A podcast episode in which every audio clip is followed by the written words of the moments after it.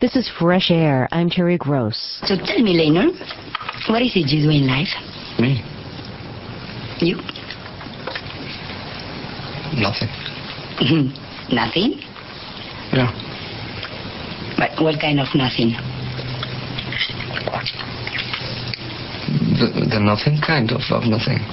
That's a scene from the new movie 101 Reykjavik, which was shot in Iceland by Icelandic actor and director Baltasar Kormakor.